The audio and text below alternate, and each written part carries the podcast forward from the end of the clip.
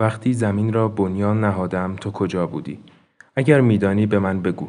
آیا میدانی اندازه های زمین چگونه تعیین شد و چه کسی آن را با شاغول اندازه گرفت؟ آیا میدانی در میان غریب شادی ستارگان صبح و فرشتگان آسمان زمین بنیان نهاده می‌شد؟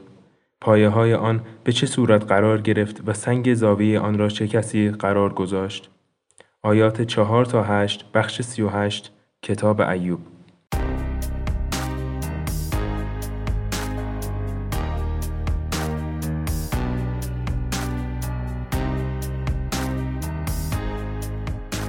پادکست اوتوپیا پادکستی هستش که فیلم ها و سریال ها رو بهونه می‌دونه تا در رابطه با بسیاری از مسائل اجتماعی و فردی صحبت بکنه.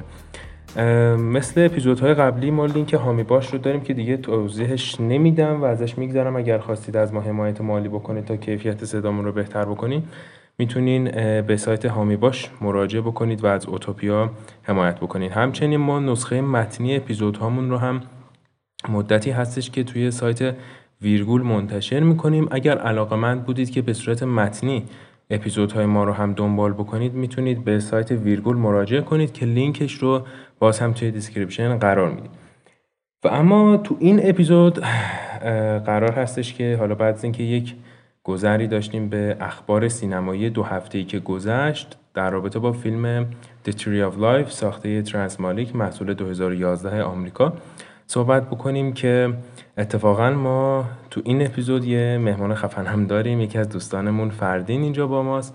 تا در رابطه با مفاهیم فلسفی فیلم عمیقتر صحبت بکنیم. این اپیزود یه اپیزود سه نفره هستش. سه نفری داریم این اپیزود رو پیش می‌بریم. امیدوارم که جالب باشه. خب سنا طبق روال اپیزودهامون اول یه گذری داشته باشیم به اخبار دو هفته ای که گذشت. اولش من دو تا خبر ایرانی بدم. یکی راجع به جشنواره فجر که یک افتضاح به تمام منها بود امسال. غلط ترین تصمیم این بود که اووردن و چیز رو حذف کردن. سیمرغ مردمی یا جایزه بهترین فیلم از نگاه تماشاگران که مهمترین جایزه جشنواره فجر بود امسال یهو حذف شد. یعنی اینطوری هم نبود که دو ماه قبلش بگن. جشنواره شروع شد ملت رفتن رأی دادن بعد دو سه روز بعدش گفتن که حذف شد این جایزه.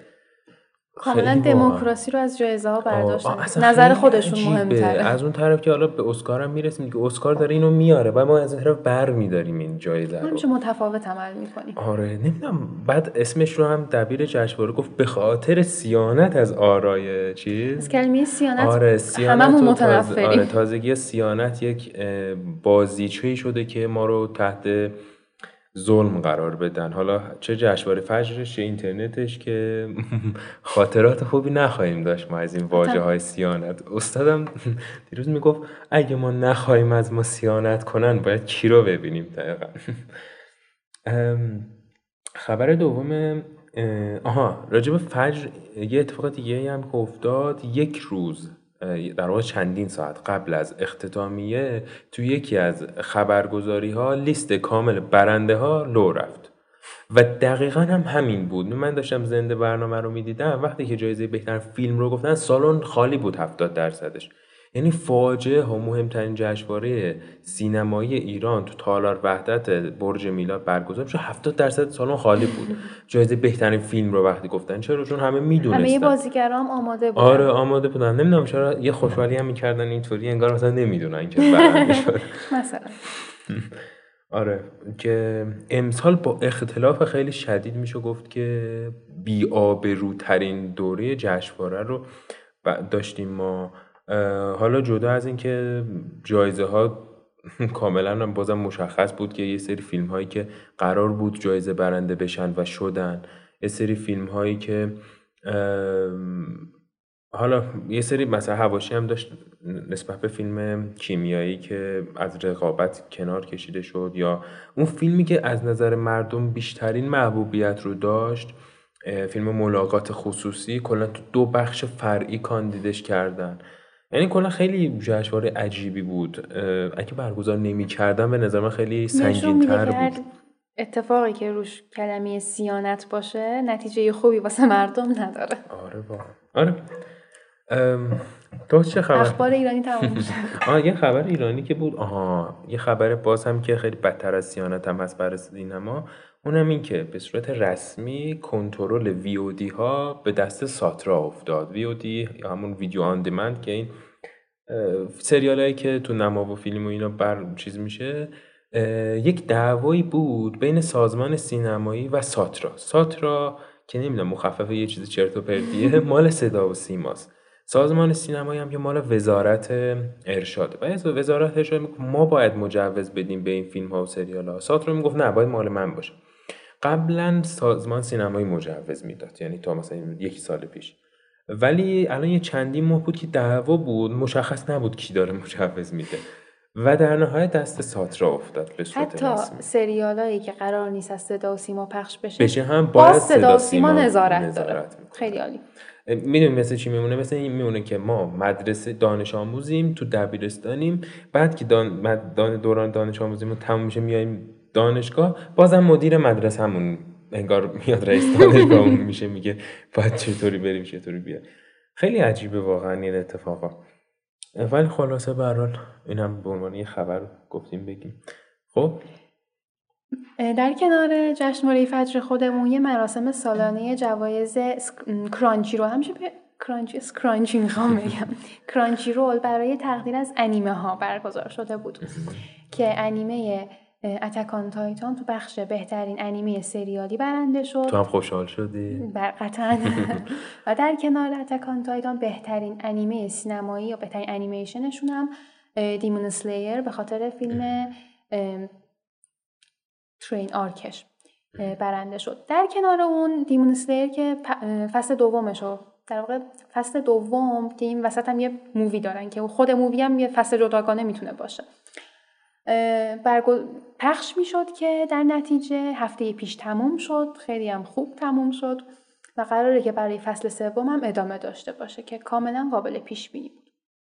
در کنار اون یه اتفاق خیلی جالبی هم افتاد از عجایب اتکان تایتانه شخصیت ارن علاوه بر این که تو بخش بهترین شخصیت مثبت در واقع قهرمان کاندید شده بود تو بخش بهترین ضد قهرمانم بود. که در آخر ضد قهرمان برنده شد. من چون ندیدم نمی‌دونم توی خود داستان کاراکترش مشخصه که قهرمانه یا از اون کاراکترهای دو وجهیه. بستگی داره که مانگا رو خونده باشین یا نه و چجوری به داستان اتکان خب تایتان نگاه دو می‌تونه دو وجهی هم باشه. خیلی جالب بود برای من. و این اواخر هم خیلی سریال های جدید قرار پخش بشه. از اسمش یادم راست Peaky Blinders بگیر تا Better Call Saul آره یه اپیزود راجع به Peaky Blinders بریم حالا تو پشت صحنه صحبت کنیم آره فکر کنم یه هفته اینا مونده دیگه هشت اسفند هشت اسفند رو چهار اسفند کمتر از یه هفته مونده چهار روز آره چقدر زود چهار اسفند شد دیروز دو اسفند بودی سه اسفند من گم کردم این اصلا امسال خیلی زود گذشت دقیقا هنوز فروردین واسه من تموم نشده من هنوز تو اسفند 98 گیری کردم از وقتی کرونا اومده. و از لحاظ سالای میلادی هم. همیشه 2018 برای من یکی دو سال پیشه ولی چهار سال گذشت برای من 2014 اینطوریه. نمی‌دونم چرا. حس می‌کنم مثلا 2014 دو سه سال پیشه. بعد می‌بینم مثلا 8 سال, سال گذشته. فیلم های 2014 خیلی مثلا قدیم میشه. حساب میاد واسه دقیقا واسه تصمیم گیری این فیلم هایی که قرار حرف بزنیم. ما همیشه یه بحثی داریم که فیلم ها جدیدن یا قدیمی آره، آره. ما معمولا فیلم های حتی 2008 اینا هم جدید محسوب آره خب خیلی جدید حساب میشه دیگه معمولا. ولی 12 سال 14 سال. 14 بعد مثلا این فصل آخر فرندز رو من چیز می‌کنم حساب می‌کنم 2004 دیگه. بعد مثلا بعضی از فیلم ها هستش 2003 و من اون 2003 رو خیلی جدید میپندارم. ولی این Friends رو خیلی قدیمی حس می‌کنم خیلی قدیمی. و ببینم اه تازه مثلا فصل آخر Friends یک سال بعد از این فیلم تازه اومده بیرون. مثلا خیلی عجیبه این اتفاق. این وسط جوونیمونم گم کردیم خب که بدر کالسال هم دقیقا تاریخش هم بگیم که فصل آخرش دو پارته کردن این دو پارته کردن یکم منو اذیت می‌کنه. نیمه اولش هفت قسمته. 29 فروردین نیمه دومش 20 تیر. اوه چقدر طولانی. چهار ماه فاصله. خوب حداقل چهار ماه. بعضی از سریال هستن که یه سال فاصله میفته بین دوتا نیمه. خیلی عذاب آوره. آره. خب دو تا فصل جداش کنین دیگه. چه کاری؟ حتما اسمش یه فصل می‌کنین. چی بگم والا؟ یه خبری که شنیدیم که حالا تو هم تکمیلش بکن. اسکار که خیلی هم سر صدا کرد دیگه. اسکار فیلم محبود به تماشاگران. قرار از توییتر رای گیری بکنن به اصطلاح. این سازوکار رای گیریش چیه من تصور داشتم که گزینه می‌ذارن ولی این اصلا این گزینه گذاشتن تو توییتر نیست بعد به این نتیجه رسیدم. فکر کنم از روی هشتگ ها باشه. خب می‌دونم هشتگ هشتگ هم که زدم مثلا دو تا هشتگ دارن که یکیش Oscars Favorite هستش. ولی الان این سوال اینه من خب میرم توییت بزنم. می‌خوام بگم مثلا فیلم Dune بهترین فیلم سال از نظر من. خب چی میگم؟ یه متنی هست یا مثلا عکسی از Dune باید بذارم. اسم فیلم Dune حتما فقط استفاده هشتگ Dune. خب اونم خب شاید یه فیلمی باشه آره، که قبلا خیلی هشتگ. استفاده شده. نه نه نه نه. اون اونایی که هشتگ Oscars Fan Favorite باشه اونا جزو این لیست میشن. ولی خب باید یکی باید بشینه بخونه دیگه اینا رو. آیا هوش مصنوعی؟ خب شما من می‌خوام بگم Dune is not my, my favorite movie. not ش رو می‌فهمه مثلا و نه هشتگ رو زدم و گفتم دون بده ولی انتخاب من اینه. باید یه قانونایی بذارم آره، واسه توییت آره. زدن. اگه به دست هوش مصنوعی باشه که خب خیلی باگ می‌تونه آره. داشته باشه. و تا الان هم سیندرلا بیشترین رای رو برده برخلاف حتی تو ستای اول اسپایدرمن نیست. برخلاف اینکه خیلی می‌گفتن اسپایدرمن نو وی هوم قراره تو صدر باشه. و حالا این چیز جالبی ولی اسپایدرمن نو وی هوم بهتر از این سیندرلا بود فکر کنم. من سیندرلا رو که ندیدم. تو عمرم نه کارتون سیندرلا دیدم. آشنایی هم با کاراکتر سیندرلا ندارم. خیلی عجیبه سیندرلا همونه که کفشش گم میشه بله. ولی اصلا اینجوری نیست.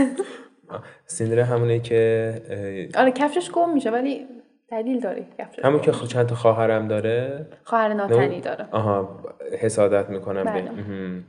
و یه نکته دیگه ای هم که راجع به همین اسکار وجود داره.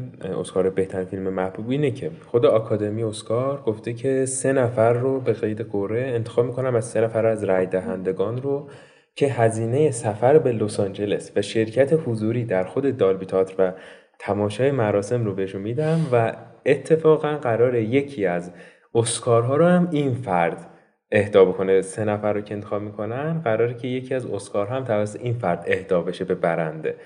که خیلی خیلی اتفاق جالبی میشه. من خودم رأی ندادم ولی باید رأی بدیم نه؟ قطعا آره باید حتما رأی بدیم. شاید. شاید ما غمان شدیم. نه ما از این شانس نداریم. اصلا بهمون چیز ندم فکر کنم.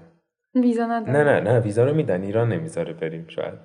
آره باید نیست. آره. ما از اون طرف مشکل نداریم که از این طرف مشکل داریم. میترسم از اون برم مشکل داشته باشه ایرانی رو نیارین. اینا رو ویزا میدن. اینا رو ویزا ای هم میدن. اگر اشتباه نکنم از اون سفرهای تشریفاتی رو ویزا A میدن. یعنی ویزا A هم ویزایی که خیلی زود میدن مثلا. یه تو الان بخوای بری اقدام کنی ویزای مثلا آمریکا رو بگیری باید چند ماه منتظر بمونی. ولی ویزای A خود خیلی زود میدن. آره. آره خب خبر بعدی. ببینم خبرمون چیا بود؟ آها جشنواره فیلم برلین که تموم شد. و چند تا فیلم ایرانی برنده جایزه شدن تو بخش های مختلف. فیلم های جمعه میبینمت رابینسون گوزن و کیک محبوب من. از جشنواره برلین برنده جایزه شدن فیلم های ایرانی بودن. و همچنین که برلین از امسال جایزه بهترین بازیگر مرد و زن رو جدا کرده. گفته ما تبعیض جنسیتی نمی کنیم و فقط یه دونه جایزه بازیگری میدیم. نظر چیه راجع به این سن؟ بستگی داره که از چه دیدی ببینیم. در کل به نظر من این اقدامات اینکه سیاه پوستا رو میان یک کاراکتر سفید پوست رو سیاه پوست می‌کنن یا به کاراکترهای مختلف صفت LGBT, LGBT میچسبونن. این به نظر من دیگه خیلی overrated شده. یعنی خیلی اصرار می‌کنن. آره. و همین یکی شدن مرد و زنم خال... دقیقا بستگی داره به همین آره. اتفاقا. به نظر من اگه همچین اتفاقایی همچین ترندایی نمیافتاد هیچ وقت این کارو نمی‌کردن. پس در نتیجه این کارشون به خاطر تساوی حقوق زن و مرد نیست. به خاطر نشون دادن اینه که ما خیلی خفنیم که این کارو می‌کنیم. حالا گیریم که نیتشون به جهت برابری بود. آیا نظر تو اینه که واقعا این برابری ایجاد می‌کنه یا اتفاقا داره ظلم رو بیشترم می‌کنه؟ راجب بازیگری واقعا نظر دادن سخته. حالا صحبتش بود که مقام های ورزشی رو یکی بکنن که راحت تر می‌تونیم راجع به این نظر بدیم چون فیزیک زن و مرد کلا متفاوته. آخه خب تو بازیگری هم به نظر من همینطوریه دیگه. اون استایل و میمیک بازیگری مرد و زن متفاوته. هر کدوم از اینا باید تو دستبندی جو... این اصلا بحث برابری نیست. این اتفاق وقت به نظر خودم ما وقتی داریم برابری حرف از برابری زن و مرد میگیم اتفاقا دستبندیشون باید جدا باشه. یه فیلمی باشه که نقش اصلیش یعنی نقشی که بار فیلم رو دوشه بازیگره مرد باشه. و اصلا نتونی اون نوبای کاراکتر زن جای گزینی جای گزینی خیلی خسته شدم. خب. و خب اون موقع چی میشه آره. این تصاویه یا بدتر؟ به نظر من داره بدتر می‌کنه قضیه رو. مثلا جشنواره برلین هم که آخه همیشه اینطوری بوده دیگه. از اون جشنواره هایی که به همه جنبه ها دقت می‌کنه به جز جنبه سینما. خیلی تو ذوق میزه همیشه هم اینطوری بوده جشنواره برلین معمولا. همونطوری که ما مثلا تو ایران یه سری فاکتورایی داریم که اگه تو اون فاکتور فیلم بسازی حتما برنده میشه. تو جشنواره برلین هم یه سری فاکتورایی از تو اونا بسازی قطعا خرس طلا رو می‌گیری. حالا این کارشون هم که من زیاد نمیپسندم. من خبر خاصی دیگه ندارم. ما تو اپیزود قبلی گفتیم که قرار فیلم مایکل جکسون رو بسازن. این بار هم این هفته هم خبر رسیده که قرار فیلم باب مارلی رو بسازن. بازیگرش هم بعد ماها تلاش و انتخاب و فلان انتخاب شد کینگ، کینگزلی بن آدیر که برای منم آشنا نبود. قرار نقش باب مارلی رو بازی کنه کمپانی پارامونت پیکچرز و کارگردانش هم همون کارگردان کینگ ریچارد. و قرار ریدلی اسکات هم برای آمازون یه سریال بسازه سریال بلید رانر. که قرار راجع به بلید رانر سریال و فیلم های زیادی ببینیم احتمالا تو پنج سال اخیر. امیدوارم نبینیم. بزنیم آره. پیور بودن بلید رانر بمونه. ما وقتی میگیم بلید رانر نگیم کدومش. بگیم همون فیلم 1982 There are two ways through life. The way of nature and the way of grace.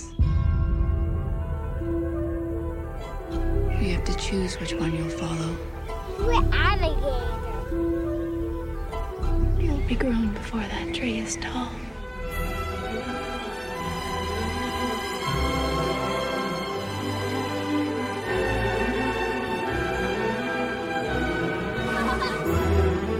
Takes fierce will to get ahead in this world. Come on, hit me. Hit me. Come on, son. He's afraid of you. You expect things of him only an adult can accomplish. I've just always wanted you to be strong. Be your own man. خب سنا اگه موافق باشیم اولی گذری داشته باشیم به سینمای خود ترانس مالیک و بعد بریم سراغ خود فیلم ترنس مالیک متولد 1943 هست از کارگردانه خیلی کمکار سینماست و بیشتر از اینکه به کار کارگردانی بپردازه استاد دانشگاه و فلسفه تدریس می‌کنه. خودش فارغ تحصیل دانشگاه هاوارده و فیلمسازی رو تو سال 1973 با فیلم بدلند شروع کرد. و بعد از اون فیلم روسای بهشت رو تو سال 78 ساخت و بعد از یه توقف چند ساله خط باریک و در کل فیلم های خیلی کمی داره و سرانجام به این فیلم درخت زندگی می‌رسیم که تو سال 2011 ساخته. نسبتا بعد 2011 چند تا فیلم پشت سر هم هم داره. تو دانشگاه هاروارد هم فلسفه خونده دیگه. مدت هم تو دانشگاه MIT تدریس فلسفه می‌کرد و کلا اصلا استاد فلسفه بود. تو کار فلسفه بود که بعدها سویچ کرده به فیلمسازی و کارگردانی. آره همونطوری که این که تو گفتی خیلی کم معمولا فیلم می‌سازه. شاید یه 7 8 سال دیدی که هیچ فیلمی نساخت و آره بعد یهو میاد فیلم می‌سازه. خیلی جالبه که ترانس مانیک جزو کارگرداناییه که با اینکه آمریکاییه و تو خود آمریکا هم متولد شده بزرگ شده و همونجا هم فیلم ساخته اما فیلمهاش خیلی شبیه فیلم های اروپاییه. یعنی اون سبک و سیاقی که حتی بسیار از کارگردانان مثلا مثل کوبریک داشتن هرچند بخشی از این تمایه هاش رو در واقع شبیه کوبریک هستش آثار ترانسمالیک ولی خیلی به نظر من کارگردان اروپایی طوره فیلماش خیلی شبیه آثار معروف اروپا هستش. کلا استایل شخصیش خیلی ربط داره به رشته هم که تحصیل کرده و الانم آموزش میده. کلا همیشه هم آثارش هم طوریه که اون رد پاهای البته رد پا هم نقشه همیشه راجع به خود فلسفه صحبت می‌کنه و فیلمهاش انگار یک تجلی از اعتقادات فلسفیش هستش که پیش روی مخاطب گذاشته میشه. خب فردین نظرت در رابطه با خب منم خیلی خوشحالم که امروز هستیم با شما. امیدوارم روز خوبی باشه و پادکست خوبی باشه برای شنوندگانتون مرسی از تو. که اومدیم مرسی ممنون. این شما حالا گفتید گفتنیا رو ولی ترنس مالیک اتفاقا کارگردان مورد علاقه منه بین کارگردانایی که حالا زنده هستن هنوز. اینو آقای دیوید لینچ من خیلی علاقه دارم و شاید بگم تنها کارگردانیه که من همه فیلماشو دیدم. حالا دیوید لینچ هم به کنار ولی این واقعا همشون چندین بار دیدم و هر بارم یه چیز جدیدیه و یه لذت جدیدی میده به من. اینکه گفتید استایلش خیلی شبیه اروپایی است دقیقا به نظر من برمیگرده به مسئله عقیده. یعنی اون فلسفه زندگی که ترنسمالیک در داره پی می‌گیره. و تغییراتی که از اول داشته از اولین فیلمش تا الان کاملا نمایشگر این سیر تحول ذهنی یک انسانه که در طول سی چهل سال هر سال داره یک تغییر ایجاد میشه و اینو می‌خواد همیشه می‌خواد به صورت یک جلوه بیرونی نمایش بده. یعنی ما اصولا انسان ها تغییراتمون درونیه. این آقا خیلی علاقه داره اونو به تصویرم بکشه و به مخاطب ارائه بده. حالا مخاطب دوست داشته باشه یا نداشته باشه. این از ویژگیاشه به نظر من سینمای اروپا هم تقریبا همین جوریه. خیلی دوست نداره دنبال مخاطب بره. میگه آقا شما دنبال من بیایید. ببینید من چی میگم.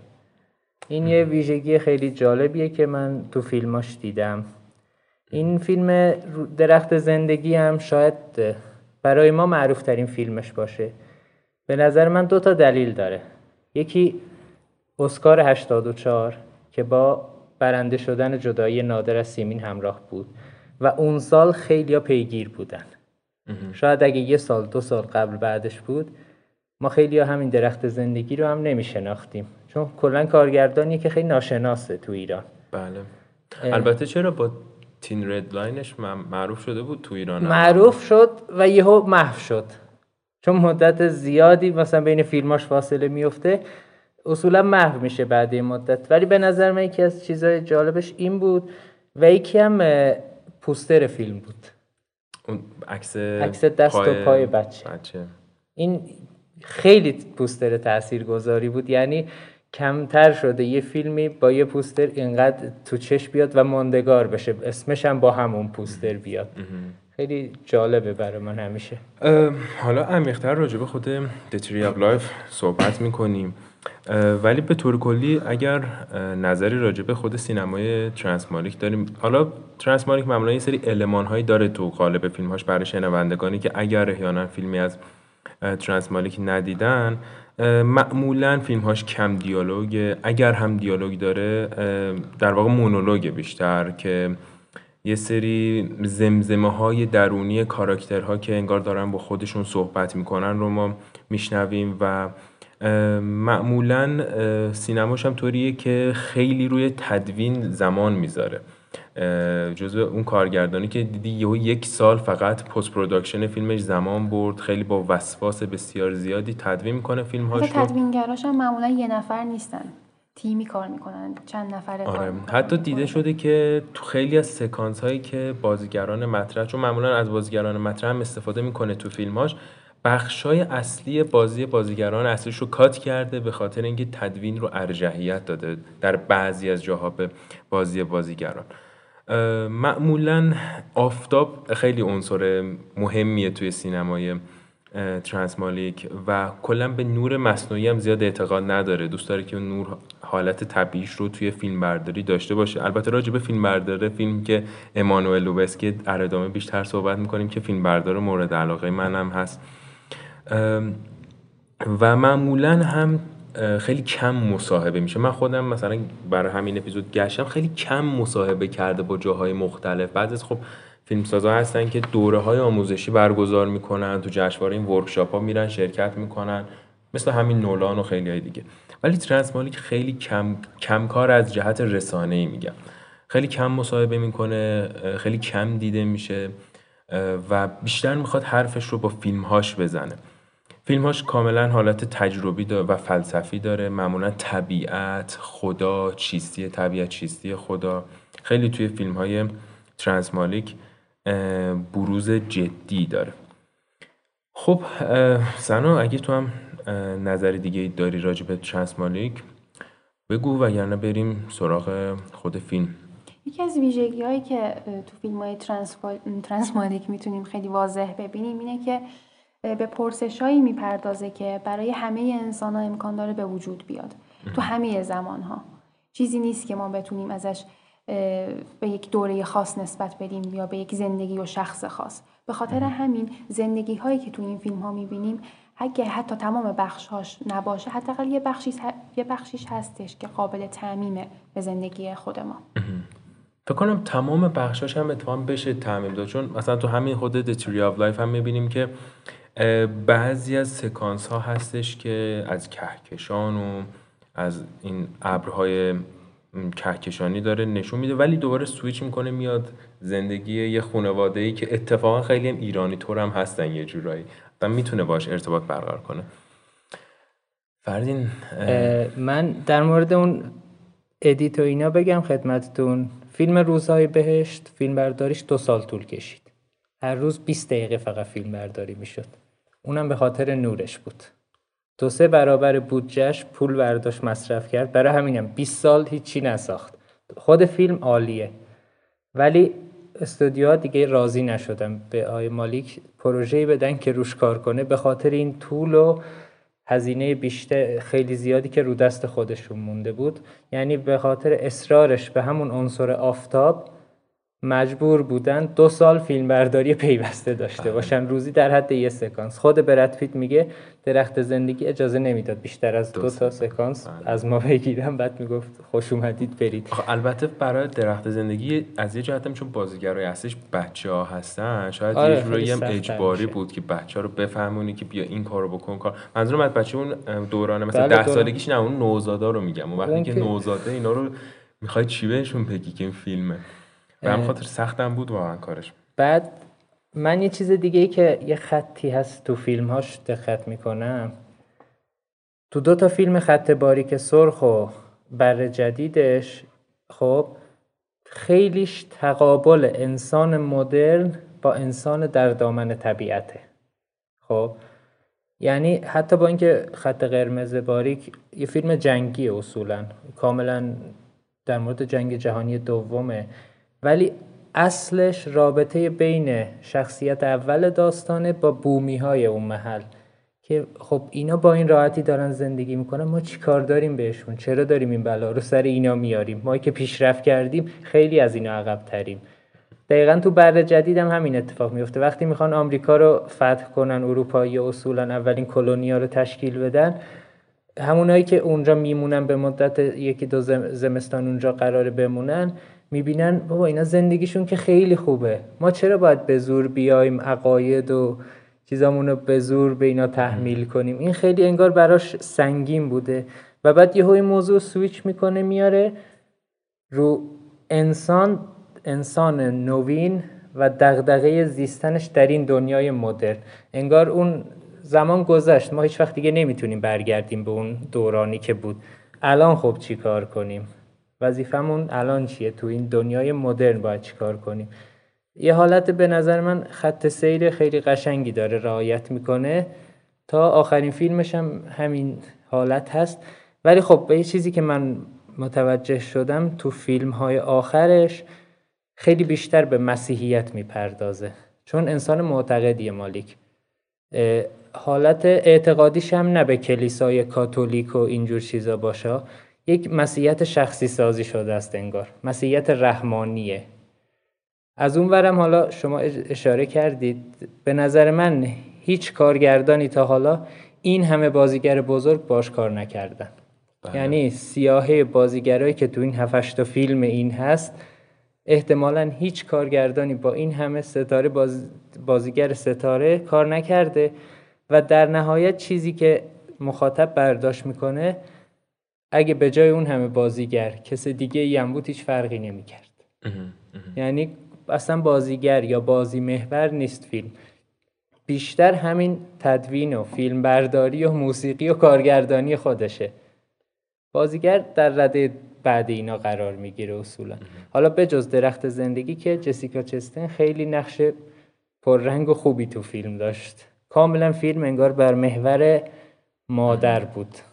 فکر کنم خود جسیکا چستین هم از همین فیلم بود که خیلی بیشتر شناخته تر شد نسبت به قبل. حداقل من خودم که قبل از این فیلم نمیشناختم جسیکا چستین رو و بعدها که که مثلا اومد تو اینترستلار اینا هم بازی کرد که یه جوری میشه گفت سلبریتی ترم شد آره منم با حرفت کاملا موافقم که با اینکه بازیگران بزرگی رو به خدمت می‌گیره اما اون تفکر خودش هستش که حاکم بر فیلم.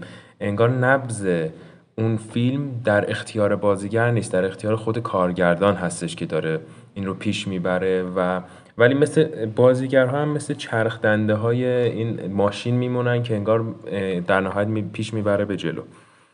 حتی فیلم برداری فیلماش هم از بازیگراش جلوتر صحبت می‌کنن. حرف بیشتری برای گفتن آره. دارن. حتی موسیقیش هم. آره آره. دقیقا. و واقعا از این جهت میشه گفت که یک سینما به معنای واقعی کلمه سینما از این جهت که خیلی از هنرها و حرفه های مختلف از موسیقی گرفته تا بازیگری و production designش که چه طراح صحنه فیلم و خیلی از عوامل دیگر رو جمع می‌کنه یک جا و در نهایت اون تفکر قالب فیلمساز رو هم ما می‌بینیم توی فیلمهاش. راجع به ترانسمالیک اگر صحبتی هست می‌خواین اشاره بکنین؟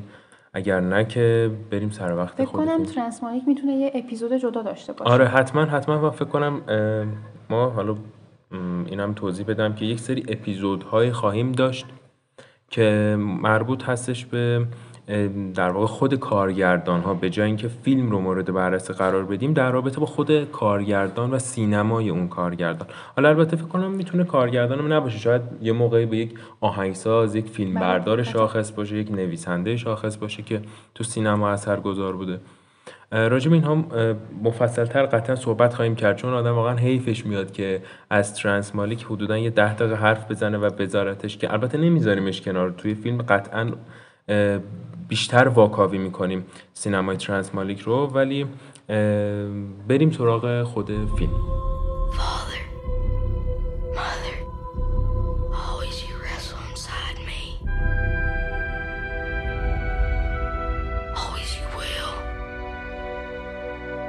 Someday we'll fall down and weep, and we'll understand it all. All things.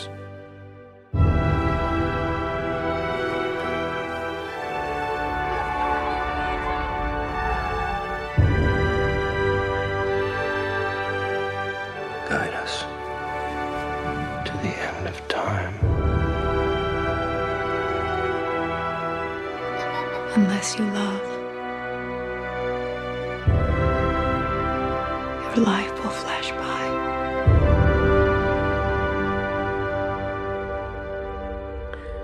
خب سنا می‌خوای که خلاصه داستانی بگو از برخلاف اپیزودهای قبلی که ما می‌تونستیم یه خلاصه داستانی بگیم که حالا چه اتفاقی میفته یا قرار بیفته توی فیلم به نظر من این فیلم خلاصه داستان خاصی نداره فقط همینو میشه گفت که این فیلم درباره زندگیه زندگی یه خانواده تو دهه پنجاه توی تگزاس که یه پدر سختگیر که به بچاش حکم می‌کنه که من رو قربان صدا بزنین تو خونه. و بچه ها انگار حالت منزوی طورن ولی خب مادره از اون طرف خیلی مهربونه می‌خواد با بچهاش بیشتر خوب بگیره. و حالا راجع به این کاراکتر هم در ادامه بیشتر صحبت می‌کنیم. ولی داستان در زندگی این خانواده تو دهه پنجاه میلادی ما خود زندگی رو هم واکاوی می‌کنیم. حیات در کره زمین که از کجا شروع میشه. ولی به قدری در کنار این موضوع خانواده با هم تنیده شدن با هم توی مسیری دارن حرکت می‌کنن که انگار کل زندگی مربوط میشه به زندگی همین زندگی که همه ما داریم در قالب همون خانواده. درسته. خب فردی نظر تو چیه راجع به فیلم؟ اگر بخوام یه فتح بابی داشته باشیم از فیلم. فیلم که داستانش رو سنام گفت. چیز خاصی نیست یعنی اسپویلین هم نداره اصولا. یه خانواده تو تکساس زندگی می‌کنن و زندگی می‌کنن. اتفاقات روزمری برای همه میفته در طول زندگی اینم میفته اما چیزی که اینجا برای خود من جالب تره همون قسمتیه که یهو میره فیلم قطع میشه کات میشه با یه مونولوگ شروع میشه یک درخواست از خدا. و اینکه میره تو آفرینش رو از ابتدای آفرینش خب ما میگیم مالک مسیحیه. اصولا باید به آفرینش یه جا اعتقاد داشته باشه. یعنی خدا آدم و حوا میآفرینه. خب. ولی یهو این برعکس اعتقاداتش میره از آفرینش کهکشان ها شروع می‌کنه. حیات تکسلولی و ادامه میده. دی ای و آرنا شروع می‌کنن به حرکت و حیات ایجاد میشه و تا یهو دوباره می‌رسه به همون وضعیت انسان امروزی تو آسانسور رو به بالا داره نگاه می‌کنه و میره بالا. خب چه اتفاقی افتاد؟ این یهو از اون اعتقاداتش آیا برگشته یا نه؟ اینو می‌خواستم بگم که اصولا یه حالت دئیستی داره. یعنی منکر وجود خدا نیست و مسیحیت. خب بلکه اعتقاد شخصیش اینه که خدا جهان رو به همه این صورت آفریده و انسان حاصل این سیر تدریجیه. مثل همون بنیانگذاران اولیه آمریکا. خب این خودش برمیگرده به فلسفه دیگه که من در ادامه اینو می‌خوام توضیح بدم و بگم بهتون. ولی همینو بگم که کل کتاب خلاصه ای از کتاب ایوب دقیقا. همون جمله ای که اول اپیزودمون تو خوندی کل کتاب همینه. داستان ایوبه. رنج بینهایت بشر از طرف کی؟ نه از طرف شیطان بلکه از طرف خود خدا.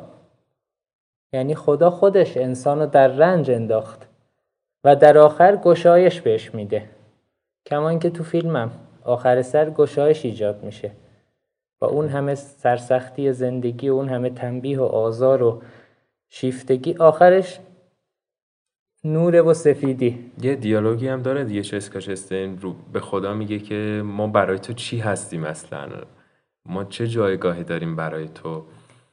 من خودم هم چیزی که متوجه می شدم یعنی اون سکانس اولی فیلم که خبر مردن بچهش رو میدن بهش خب یک دلیلش هم نمی‌دونیم. دلیلش هم نمی‌دونیم. که دلیلش رو نمی‌دونیم بیشتر نشون میده که این رنج بی دلیل آها همین رو می‌خواستم دقیقا بگم دقیقا. این میمیره اول فیلم میگیم او چه اتفاق مثلا هولناکی خیلی تراژدیکه. ولی بعدش که کات می‌خوره و تصاویری از کهکشان ها رو نشون میده حداقل برداشت خودم این بود که بابا مردن یک بچه در ابعاد این کهکشان اتفاقاتی که داره تو کهکشان میفته اون آتش فشان های مختلف رو که داره نشون میده می‌بینیم که اصلا هیچی نیست واقعا. این حداقل برداشت خود من. و دوباره باز برمیگرده میان به اون خانواده می‌رسیم که روتین خونه که وقتی سر شام غذا می‌خوریم که چه حرفی بزنه نزنه و اینا. این برای این تقابل خیلی برای من به شخص جالب بود. حتی خود این تقابل همون بیدلیل بودن زندگی و تا حدودی نشون میده.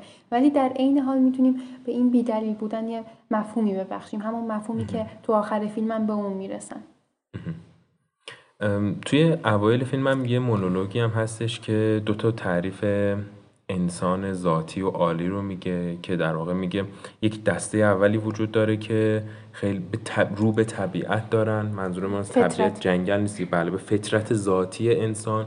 که زیاده خواه همیشه دوست داره که همه چیز باب میلش باشه تغییر و تحول رو زیاد نمیپسنده و دوست داره که همه چی به روال عادی و طبیعی خودش پیش گرفته بشه. دیدگاه دوم که میگه که انسان باید سخاوتمند باشه بخشش داشته باشه سعی بکنه که از خیلی از چیزها بگذره رنجهای زیادی رو بپذیره تا با یک مرتبه بالاتر و والاتری برسه. و اینو من خودم دائما توی فیلم می‌دیدم. می‌دیدم که خب الان که این اتفاق افتاد این ریاکشنی که این کاراکتر نشون میده می‌خواد چی رو بگی می‌خواد دوباره بگی که ما باید از این غم گسه بگذریم تا خودمون رو بهتر بکنیم یا اینکه نه فرو بریم در ذات این طبیعت. این فکر کنم در نهایت فیلم یه جورایی می‌خواد این سوال رو به ما بگی که تو مخاطب کدومش رو می‌خوای انتخاب کنی در نهایت؟ تو کسی هستی که می‌خوای در جریان طبیعت حل بشی یا می‌خوای سعی بکنی که خودت رو بهتر بکنی هرچند شاید هزار تا بدبختی هم از اون ورد داشته باشه. همین تقابل فطرت و رحمت رو ما می‌تونیم به کاراکترهای خاصی هم نسبت بدیم. مثلا می‌تونیم بگیم که پدره بیشتر اون فطرت رو از خودش نشون میده و مادر نمود بارز رحمته. ولی در عین حال فرزند جکه که در واقع همه ما در جایگاه اون جک قرار گرفتیم مثل اینکه هر دوتا رو داریم. و بین اونها بله بین اونها موندیم. و در نتیجه به کدوم می‌رسیم؟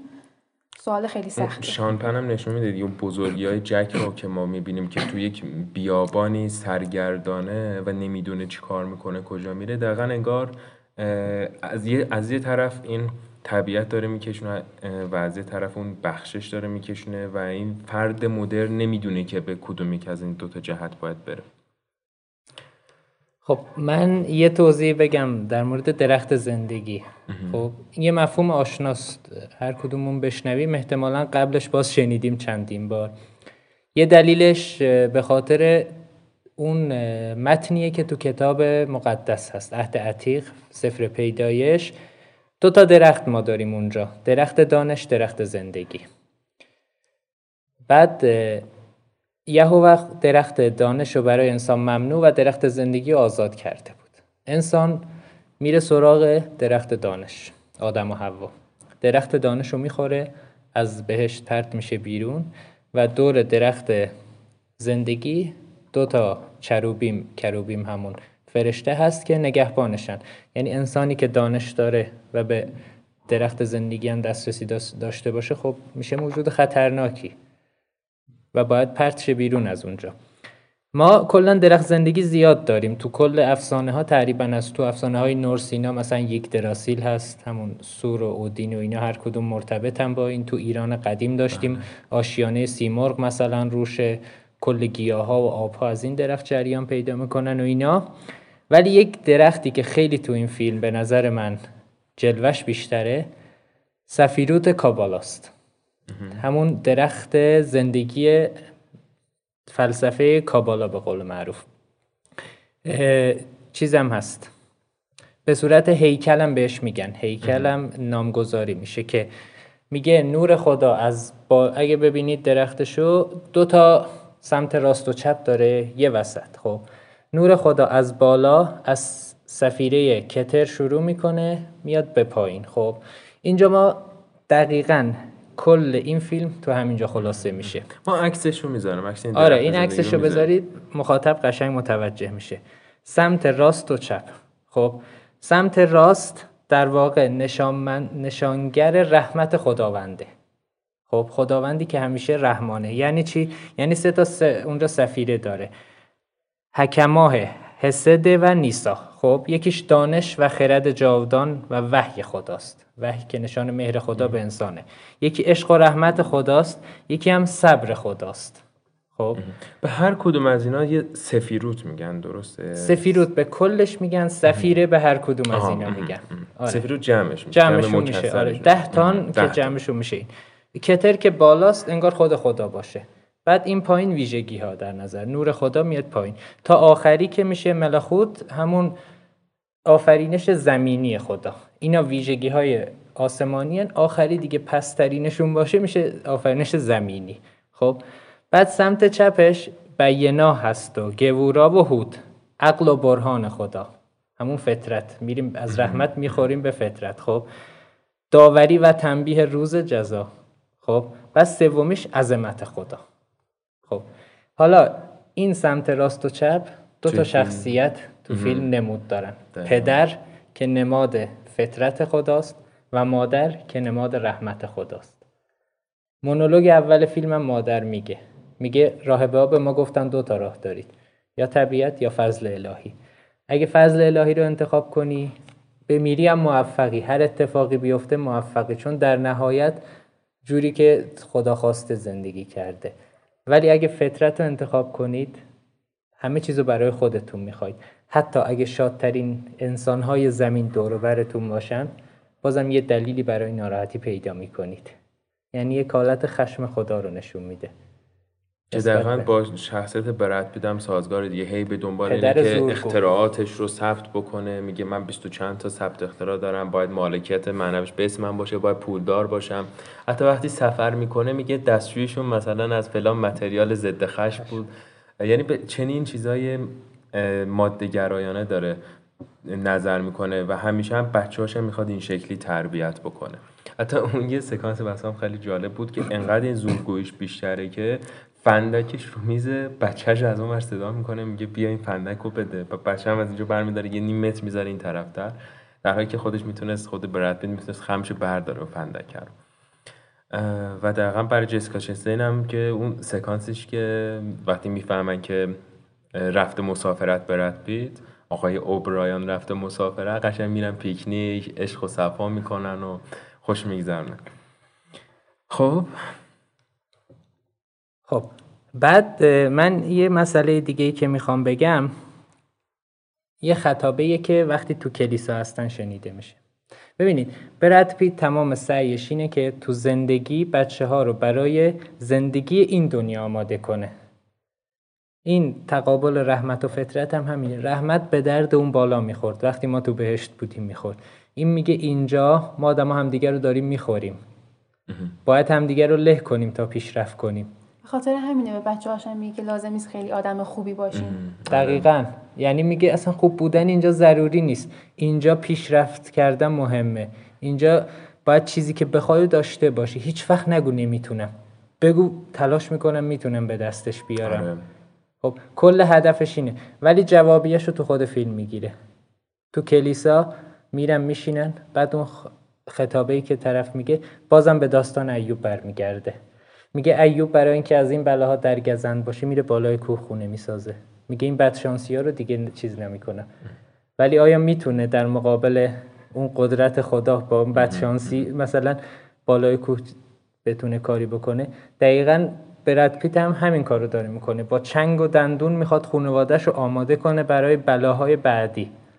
اتفاقاتی که تو زندگی میفته خب؟ ولی آیا می‌تونه؟ جوابش رو همون سکانس اول فیلم گرفته.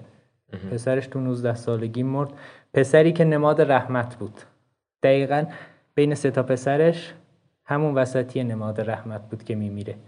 یعنی جک قشنگ همون آخر فیلم هم اشاره می‌کنه به باباش. میگه بابا من خیلی شبیه تو هم من اصلا شبیه مامانم نیستم. من بیشتر شبیه بخشیدمت چون خیلی شبیه تو هم در حالی که پسر دومی خیلی شبیه مامانش بود. مثلا باباش هم حتی اونو بیشتر احتمالا دوست داشت. گیتار می‌زد خیلی مهربون بود. حتی وقتی برادرش می‌گفت بیا من انتقام تو از من بگیر. می‌گفت نه من بخشیدمت قبلا. یعنی همیشه اون رحمته تحت تظلم بود. یعنی همیشه ظلم می‌شد بهش از طرف فطرت ولی بازم بخشنده بود و زودم میمیره. اما شفاعت دهنده کی اونجا؟ تو همش میگه برادر بیا منو پیدا کن بیا دستمو بگیر. بیا منو نجات بده. خب؟ یعنی همون رحمت آخر شفاعت دهنده فطرت میشه. و این خیلی برا من جالبه که تو کل جریان فیلم این دوتا همیشه در مقابل همدیگه هستن. و یه چیز دیگه حالا من بگم این وسط. این برمیگرده به ذات تفکر کارگردان. ترنس مالیک آشوریه. یعنی قبلا احتمالا همین دورو برای ما پدر بزرگش اگه اشتباه نکنم طرفای همین ما بوده. از اینجا پا شدن بعد از قتل عام فرار کردن رفتن آمریکا زندگی کردن خب؟ و آشوریا مسیحای نستوری هستن.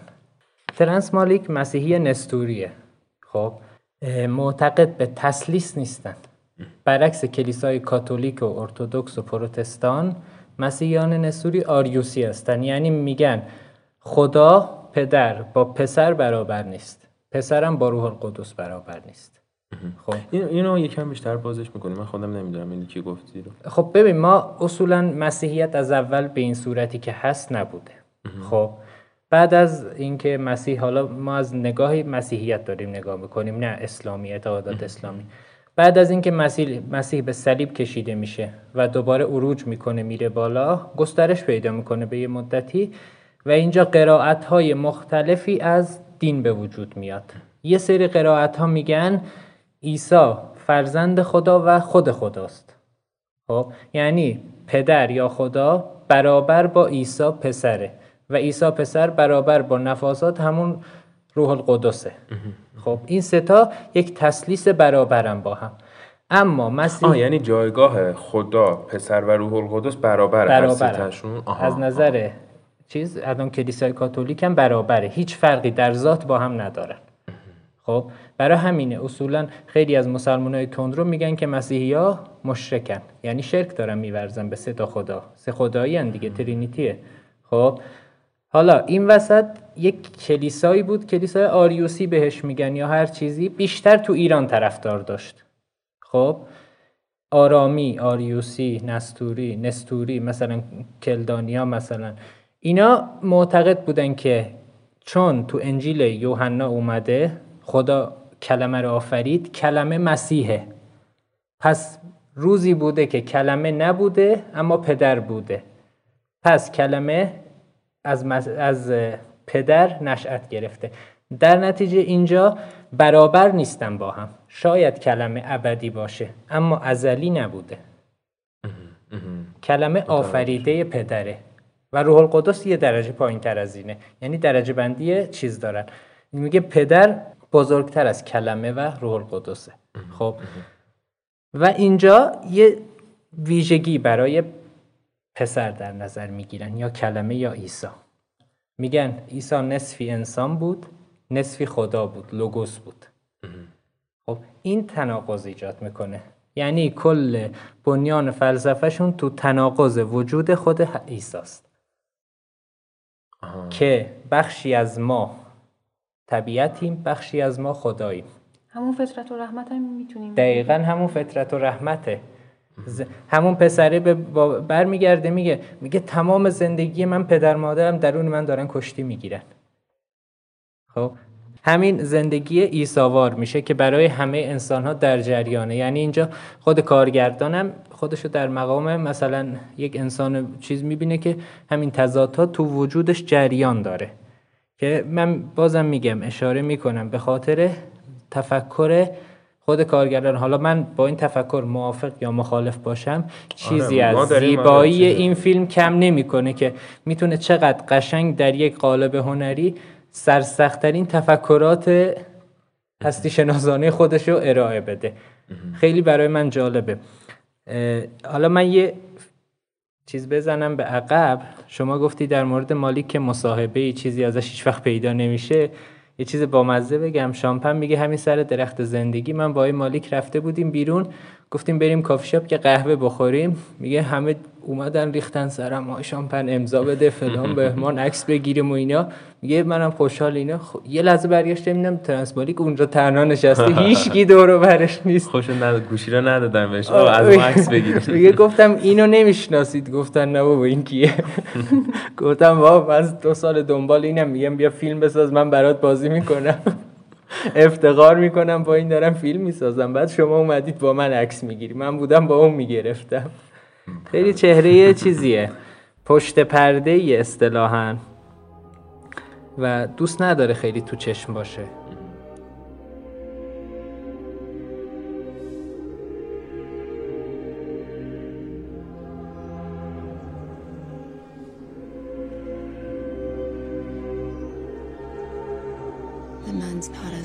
Two ways through life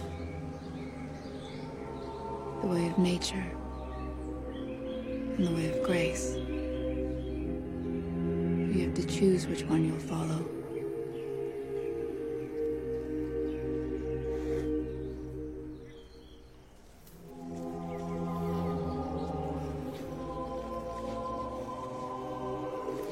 Grace doesn't try to please itself. Accepts being slighted, forgotten, disliked. Accepts insults and injuries.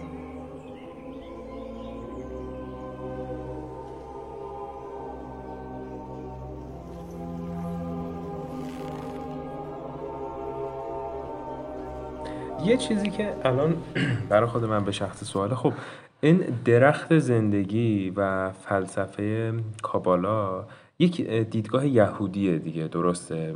درسته. یهودیه و این اولین اشاره کنم مسیح یهودی بود. آها همین رو می‌خواستم اتفاقا بیشتر بازش بکنیم که آیا اینجا از نظر اعتقادی و فلسفی تناقضی هست که ما انگار فیلم تماما یک ریپرزنتی هستش از یک دیدگاه یهودی در حالی که در این حال هم داره یک تفکر مسیحی رو هم داره میگه آیا اینها با هم تناقض دارن در راستای هم هستن یا تکمیل کننده همن یا چطوریه؟ خب ببین این برمیگرده به همون بحث. الان ما دو جور دیدگاه داریم نسبت به یهودیت بین مسیحی ها یه عده که میگن خب یهودی ها عیسی رو به صلیب کشیدن آزار دادن و مجبور شد عیسی رو کشتن در واقع. دیدگاه دوم میگه خب عیسی خودش یهودی بود. مادر عیسی یهودی بود. پدر عیسی یهودی بود. پدر بزرگش یهودی بود. خب از نسل یهود عیسی یعنی یهودی خب خوب بوده که عیسی از نسل اونا به از نسل. موسی در واقع شاید بشه گفت. نه نه. عیسی از نسل موسی نیست. نیست. نه. یهودیان نبی داشتن اصولا. عیسی از خانواده نبی ها بوده. موسی پیامبر بود رسول بود. اینا با هم متفاوت. ایوب خودش نبی بوده. نبی خیلی چیز نیستن. مثلا که جایگاه بزرگی داشته باشن. نبی ها بیشتر تشریح کننده اصول اخلاقی هستند مثلا مثل زکریا که ما میگیم. یحیی آره ما چی میگیم بهشون تو اولو اسلام میگیم ما. آره فکر کنم تو از همون. رسول دین مثلا. نبی یه درجه پایینتر بیشتر حالت موعظه گره نبی بعد اینجا کابالا یهودیت خیلی پیچیده است. خب یعنی چه کابالا چه تلمود چه کتاب مقدس خب هزار تا تفسیر برای هر چیزی در میارن. چون زبانشون تفسیر پذیره خب مثل عربی. ما الان برای قرآن شاید ده ها تفسیر داشتیم از اول تا حالا. خب و خیلی جا خیلی هاشون با هم متناقضن. تو اسلام اینا هر کدوم یه نهله فکری نشدن هر تفسیر. تو یهودیت برعکس هر تفسیری برای خودش یک راه فکری میشه. یه تفسیر میاد کل کتاب مقدس رو میگه من با عب- عدد ابجد باید در بیارم. خب این شد تفسیر مثلا برای خودش. یکی دیگه میاد میگه آقا من این هیکل رو به صورت راه زندگی در میارم. این شد تفسیر. یکی میاد احکامش رو مثلا چیز. این خیلی پیچیده تره تو یهودیت. و اتفاقا خیلی کابالا حداقل چون بازه یه حالت اوپن سورس داره هر کسی می‌تونه ازش استفاده کنه. خیلی پذیرفته شده بود مخصوصا بین قشر روشنفکر اروپایی. برای همینه که خیلی وقتا کابالا رو به فراماسونری اینا ربط میدن و اینا. همین هم می‌خواستم این بیشتر به خاطر اون اوپن سورس بودنشه و رازآمیز بودنش. خب شما می‌تونی تفسیر شخصی خودتو ازش به دست بیاری. در نتیجه مورد تایید خیلی از روشنفکرهای قرون بعد از قرون وسطا رنسانس و روشنگری اروپا قرار گرفتین. خیلی براشون جذاب بود. نمیگم این آیه ترنسمالی کابالایسته یا چیزیه خب ولی خیلی زیبا میاد از اون اصول درخت زندگی کابالا استفاده می‌کنه قاطیش می‌کنه با اعتقادات شخصی دینی خودش و اینو در زندگی روزمره یک پدر و مادر قرن گذشته نشون میده و تأثیراتش رو بر زندگی یک میانسالی که در حال حاضر داره زندگی می‌کنه برای ما توضیح میده که چه اتفاقاتی می‌تونه بیفته. این به نظر من جذاب ترین کاری بود که انجام. الان من یه سوالی هم که دارم. این دیدگاه اسلامیه که تا جایی که می‌دونم مسلمون ها دیدگاه کابالایی رو شرکامیز می‌دونن. درسته. و این می‌خواستم ببینم که در روایت ها و اعتقادات اسلامی چه چیزی وجود داره که تناقض داره با این دیدگاه کابالایی؟ آیا همون بحث تسلیس هستش یا از جهات دیگه هم باعث اینا به یه تضادی خوردن که مسلمون ها قبولش ندارن؟ حالا این من اصلاح کنم. فکر نکنم شرکامیز بدونم ولی توطعه آمیز می‌دونم نه من خودم یه, ج- یه جا اتفاق بود که همین دیروز بود که از دید اسلامی یک استاد دانشگاه بود فکر کنم استاد دانشگاه الهیات اینا بود که راجع به کابالاها صحبت یا راجع به فیلم هم نبود راجع به کابالاها خب. صحبت می‌کرد و اتفاقا به همین بحث درخت زندگی هم اشاره کرده بود و اون رو شرکامیز می‌دونست. اینو می‌خواستم بپرسم که آیا از نظر دیدگاه اسلامی شرکامیز هست نیست. البته اینم بگم و داخل پرانتز بگم که نمی‌خوام بگم اسلامیش خوبه مسیحیش خوبه کدومش. صرفا می‌خوام این تناقض ها رو بگم. نه. ببین نه، اگه بخوایم اینجوری به با مسئله برخورد کنیم خب خیلی باگ داره یهودیت. باگ تا دلت بخواد هست. خدا میره با یعقوب کشتی می‌گیره هفت شبانه روز آخرش هم نمی‌تونه شکست بده. خب این دیگه از این شرکامیستر نداریم که این نسل تابلوهای خوبی دارن. این داستان خیلی تابلوهای قشنگی دارن آره. تاریخ. مثلا اینقدر پای یعقوب خدا می‌گیره آخر نمی‌تونه به زنزن پاش شل میشه بنده خدا مثلا میاد چیز می‌کنه. یا مثلا می‌خواد با ایوب حرف بزنه مثلا ایوب نهیب می‌زنه به خدا. میگه چرا این همه بلا رو سر من آوردی؟ مثلا سیلیدم این دیگه شرکامیزه واقعا. دیگه از این شرکامیزتر نداریم که مثلا چقدر جلو برن دیگه. خدا اصولا این برمیگرده به شکل گیری خدا در طول کتاب مقدس. خدا لایه به لایه بجز اوایل سفر پیدایش که اونجا هم حتی خدا انسان اونجا. انسان بزرگه میاد میآفرینه. بعد کوچیک میشه انگار. خب مثلا میاد با نوح میگرده با نمی‌دونم خنوخ میگرده با شیس میره چیز می‌کنه. خیلی کوچیکه هنوز خدا. اون شکل کلیشو به دست نیاورده. نمی‌دونن. اصلا شیطانی هم وجود نداره حتی. خب؟ یعنی هیچ رقیبی نیست برای انسان. بعد کم کم که جلو میاد اینا می‌بینن خب پیشرفت می‌کنه تمدن. اینا می‌بینن خب خب این نشد که مثلا یه خدای اینقدر ضعیفی ما داریم خب این نمی‌تونه از ما حتی محافظت کنه درست حسابی. پیشرفت می‌کنه تا می‌رسه به موسا. تو داستان موسا خدا دیگه ما خدا رو به اون صورت فیزیکی نداریم. نهایتا به شکل آتش در کوه تور بهش چیز میشه ظهور می‌کنه که موسی از شدت اون آتش حتی بیهوش میشه و اینا. بعد نمایش های خدا روی زمینن که حالت پیشگویانه می‌گیره خدا. کم کم از اون نمایش هم فاصله می‌گیره. دیگه هیچ جلوه ای ازش نیست پیشگویی فقط. به بعضی نبیا میگه که مثلا به دانیال میگه آقا همتون رو زندانی می‌کنم می‌برم بابل پدرتونم در میاد بعد یکی میاد آزادتون می‌کنه. بیشترشون حالت انذارگونه می‌گیرن. خدا کم کم حذف میشه. خب چیزی که براشون میمونه تفسیر خداست. خدا از زندگی روزمره حذف میشه و تفسیرش میمونه. راهش. خب این راه قطعا یه چیزای شرکامیزی قاطیش میشه. تو هر تفکری هست این. خب ما مثلا تو تفکر اسلامی کم مواردی نداریم که این فرقه اونو محکوم می‌کنه به شرک اون فرقه اینو محکوم می‌کنه به شرک. تو تاریخ اسلام ما داشتیم کسایی که از بحرین حمله کردن مکه مکه ای که قرار بود خونریزی توش نباشه. همه رو کشتن سنگ حجر الاسود رو برداشتن. نزدیک سه چهار سال بردن بحرین گفتن آه حق ندارید حج مجم برید تعطیله. خودشون مسلمون بودن. خب و کارهای دیگه. کارهای دیگه ای هست که حالا نمی‌خوام بگم. حتی همین الانش یه فرقه است احمدیه تو خود پاکستان که 99 درصد مسلمونه میگن اینا کافرن. چون میگن احمد پیامبر بود. یه احمد نامی پاکستان اومد گفته اینا پیامبره. مثلا برای خودش دین جدید آورده ولی جز اسلامه. و اونا خودشون رو مسلمون تر از بقیه می‌دونن. هر کدوم خودش رو دقیقا بالاتر از بقیه می‌دونه. ولی ببین تو قرون وسطا یه اتفاقی که میفته شدت حکومت کلیسا بسیار بسیار زیاده. روشن فکری قدغنه. کمترین تفکر مخالف نتیجهش مرگه. خب مجبور میشن به یه سری تشکل‌های زیرزمینی پناه ببرن.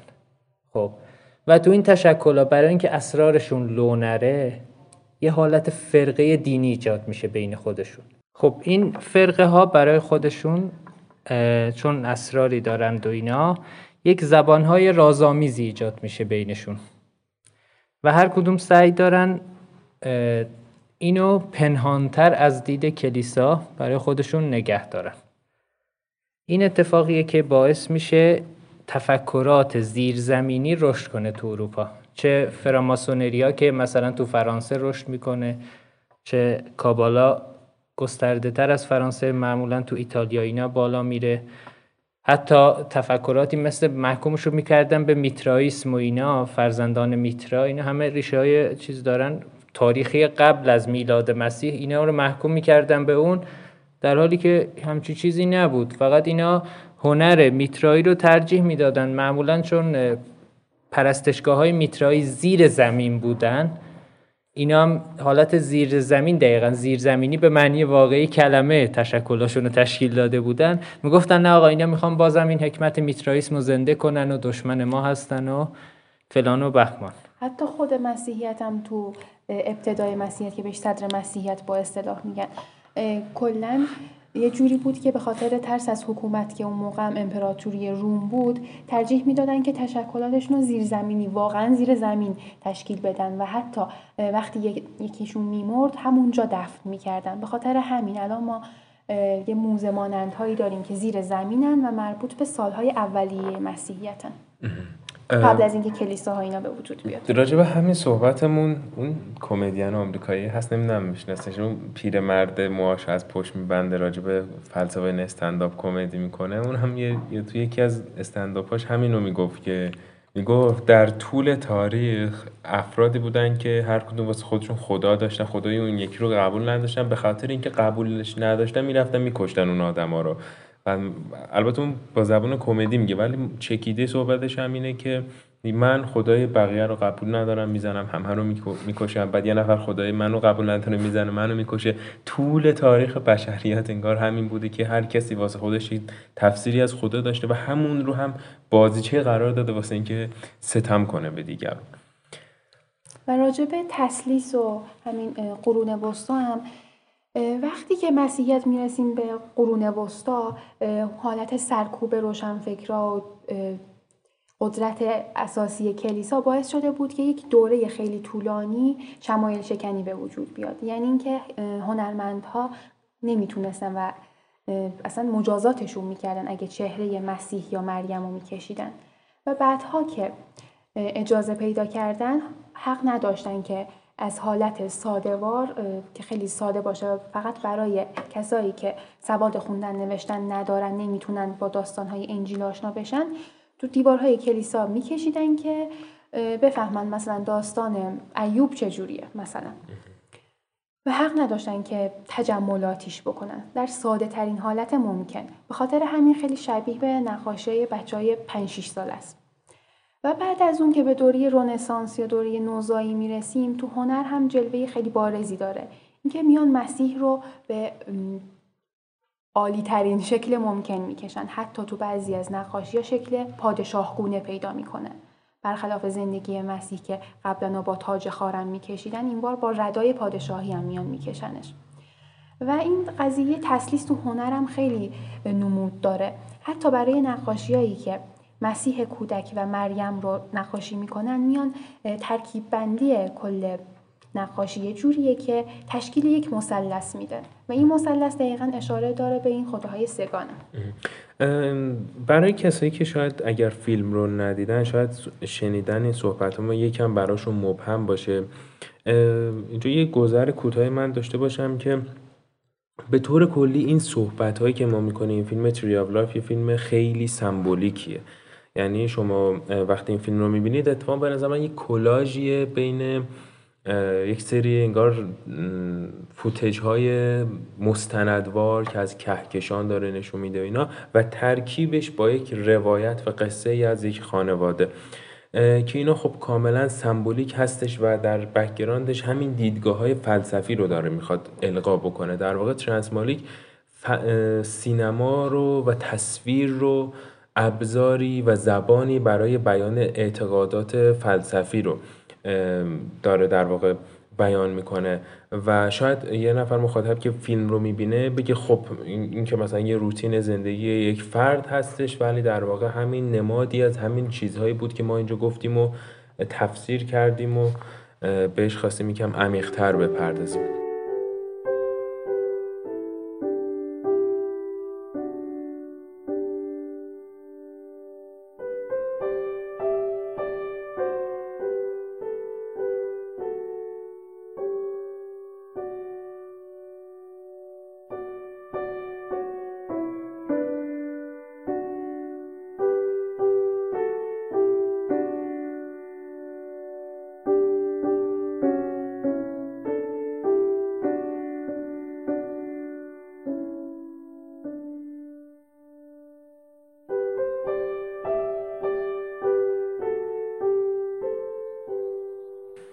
من این وسط یه چیز دیگه هم بگم. اصل موضوعی که هست در مورد اینا مسئله شره. شر از کجا میاد؟ چجوری به وجود اومد و تا کجا ادامه پیدا می‌کنه؟ خب ما خیر رو می‌دونیم. خیر رحمت و از طرف خدا صادر شده. اینجا در ابتدا رحمت خدا بوده. خب بعد فطرت خلق شده. آفرینش جهان ما ناشی از رحمته. خب بعد رنج زیستن ما از فطرته. خب. اینجا فطرت خیره ببخشید رحمت خیر فطرت شر. بعد ما اینجا باید ببینیم شر کلا چیه. تو همین کتاب ایوب و به نظر من تو انتهای این فیلم نتیجه گیری که ما می‌کنیم اینه که ما برداشتمون از شر اشتباهه. تعالیم اون پدر از نظر پسرش در ابتدا تا انتها شر بود. ولی آخرش نتیجه برعکس میشه که انگار خیرشو می‌خواسته پدر. خب؟ دقیقا تو کتاب ایوبم همینه. خدا میگه من کسایی که بیشتر دوست دارم اون بیشتر اذیت می‌کنم. یعنی شر صادره از خود منه بازم. حالا درسته شیطان وسیله است ولی خودم صادر کردم. و برای کسی که علاقه بیشتری دارم رنج بیشتری هم فراهم می‌کنم. بیا اینو یکم بیشتر بازش بکن. این دیدگاه کاملا تو اسلام هم وجود داره دیگه که خود خدا شیطان رو آفریده. که الان این دیدگاه که خدا هر بنده ای رو که دوست داره بهش بیشتر عذاب میده این فلسفهش از کجاست؟ اصلا چرا این کارو می‌کنه خدا؟ حالا من یه دیالوگ دیگه از یه فیلم به خاطر تایید این حرفتون بزنم. فیلم هشت و نیم فلینی. این به نظر من مهمترین نکته که من تو زندگیم از سینما دیدم. گویدو به کاردینال میگه جناب کاردینال؟ من احساس خوشبختی نمی کنم برمیگرده بهش میگه فرزندم کی گفته ما به دنیا اومدیم که خوشبخت باشیم؟ خب. دین همیشه در موضع ضعف در مقابل جامعه زمان خودش به وجود میاد. در نتیجه همیشه تحت ظلم و ستمه. و دیندار باید امیدی داشته باشه به آینده ای درخشان. خب و اگه این همه ظلم رو ببینه و خدا کمکش نکنه خب از خدا برمیگرده. یعنی میگه خب خدا که تو این همه ظلم کمکم نکرد تو دلخوشی هم می‌خواد بکنه. خب اصلا مسئله همینه دیگه. خدا اصلا از اول چرا یه بدبختی رو میده که بعدش هم درمانش هم بده؟ خب همین اولش خیلی همون دیگه. من میگم این به خاطر یه قسمتش به خاطر ریشه های دینه. خب هر دینی خب مسیحیت وقتی تازه به وجود میاد تحت ظلم و کشتار شدید رومی ها و مثلا یهودی ها و ایناست. خب یهودیت وقتی به وجود میاد تحت ظلم و بردگی مصری ها هستن. خب اسلام وقتی به وجود میاد تحت ظلم مشرکا و کافرهای مکه هستن. خب تقریبا تک تک من دینای ابراهیمی رو حالا اینجا در نظر می‌گیرم. خب یعنی همشون باید یک امیدی به آینده داشته باشن. و اگه بهشون بگی شر هست تو دنیا و سرتونم میاد خب اینا صد درصد رو برمیگردونن. طرف میگه خب دیوونه نیستم که خودم تو این همه عذاب بندازم که چی؟ خب همون اول کار بهش بگی. خدا تو رو بیشتر دوست داره بیشتر عذابت میده. بعد خیلی ملایم شروع میشه به نرم کردن اینا که آقا اینو تحمل کنی؟ این نشونه مهر خداست به تو. خدا می‌تونست تو رو مثل فلانی بکنه مثل ابو جهل پولدارت کنه. خب می‌تونست پولدارت کنه. و تو الان جای اون بودی. خب اون آدم بده داستان بودی. خدا تو رو دوست داره فقیر کرده که شدی مثلا امار یا یاسر. خب. تو مسیحی هم همینه. خدا می‌تونست تو رو به جای اون یهودی های چیز بذاره. که اومدن پسر خدا رو به صلیب کشیدن. خب می‌تونستی اون باشی ولی خدا تصمیم گرفت تو مثلا پیتر باشی تو نمی‌دونم یوحنا باشی تو فلانی باشی مرقو مارکوس هم و مرقس باشی. خب خدا شما رو دوست داره که براتون رنج آورد. خب این رنج ناشی از دوست داشتن بیشترشه. اما اونجا تو کتاب ایوب برای اولین بار مسئله شر اولین اشاره به شیطان در کل کتاب عهد کتاب ایوبه. بعد از یعنی این همه پایین میام تازه تو ایوب به شیطان اشاره میشه. خب داستان شیطان. بعد اینجا خدا در نهایت به ایوب میگه شر تقدیر من برای تو بود. تقدیر من برای امتحان و آزمون تو بود که ببینم تا کجا صبر خواهی داشت. و تو تا آخرشم ایمان تو به من از دست ندادی. فقط برداشتت اشتباهه. تو فکر می‌کردی من عمدن دارم اذیتت می‌کنم. خب؟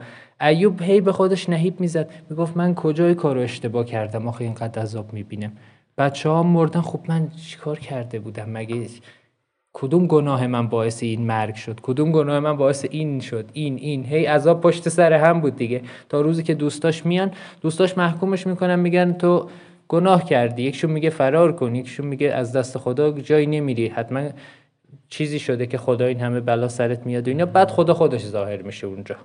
ظهورش اونجاست که میگه نه تو اتفاقا بهترین بنده من بودی. تو تا آخرم ایمان تو از دست ندادی. تا آخرم همراه من موندی. خب؟ و اشتباه ولی اشتباه داریم برداشت می‌کنی. ایوب اونجا نهیب می‌زنه به خدا میگه خب چه خبره؟ اینا رو همه سر من آوردی. خب بقیه چی؟ همه کار دنیا من. و میگه خب اشتباهت اینه. فکر می‌کنی که من عمدن و می‌خوام اذیتت کنم خب؟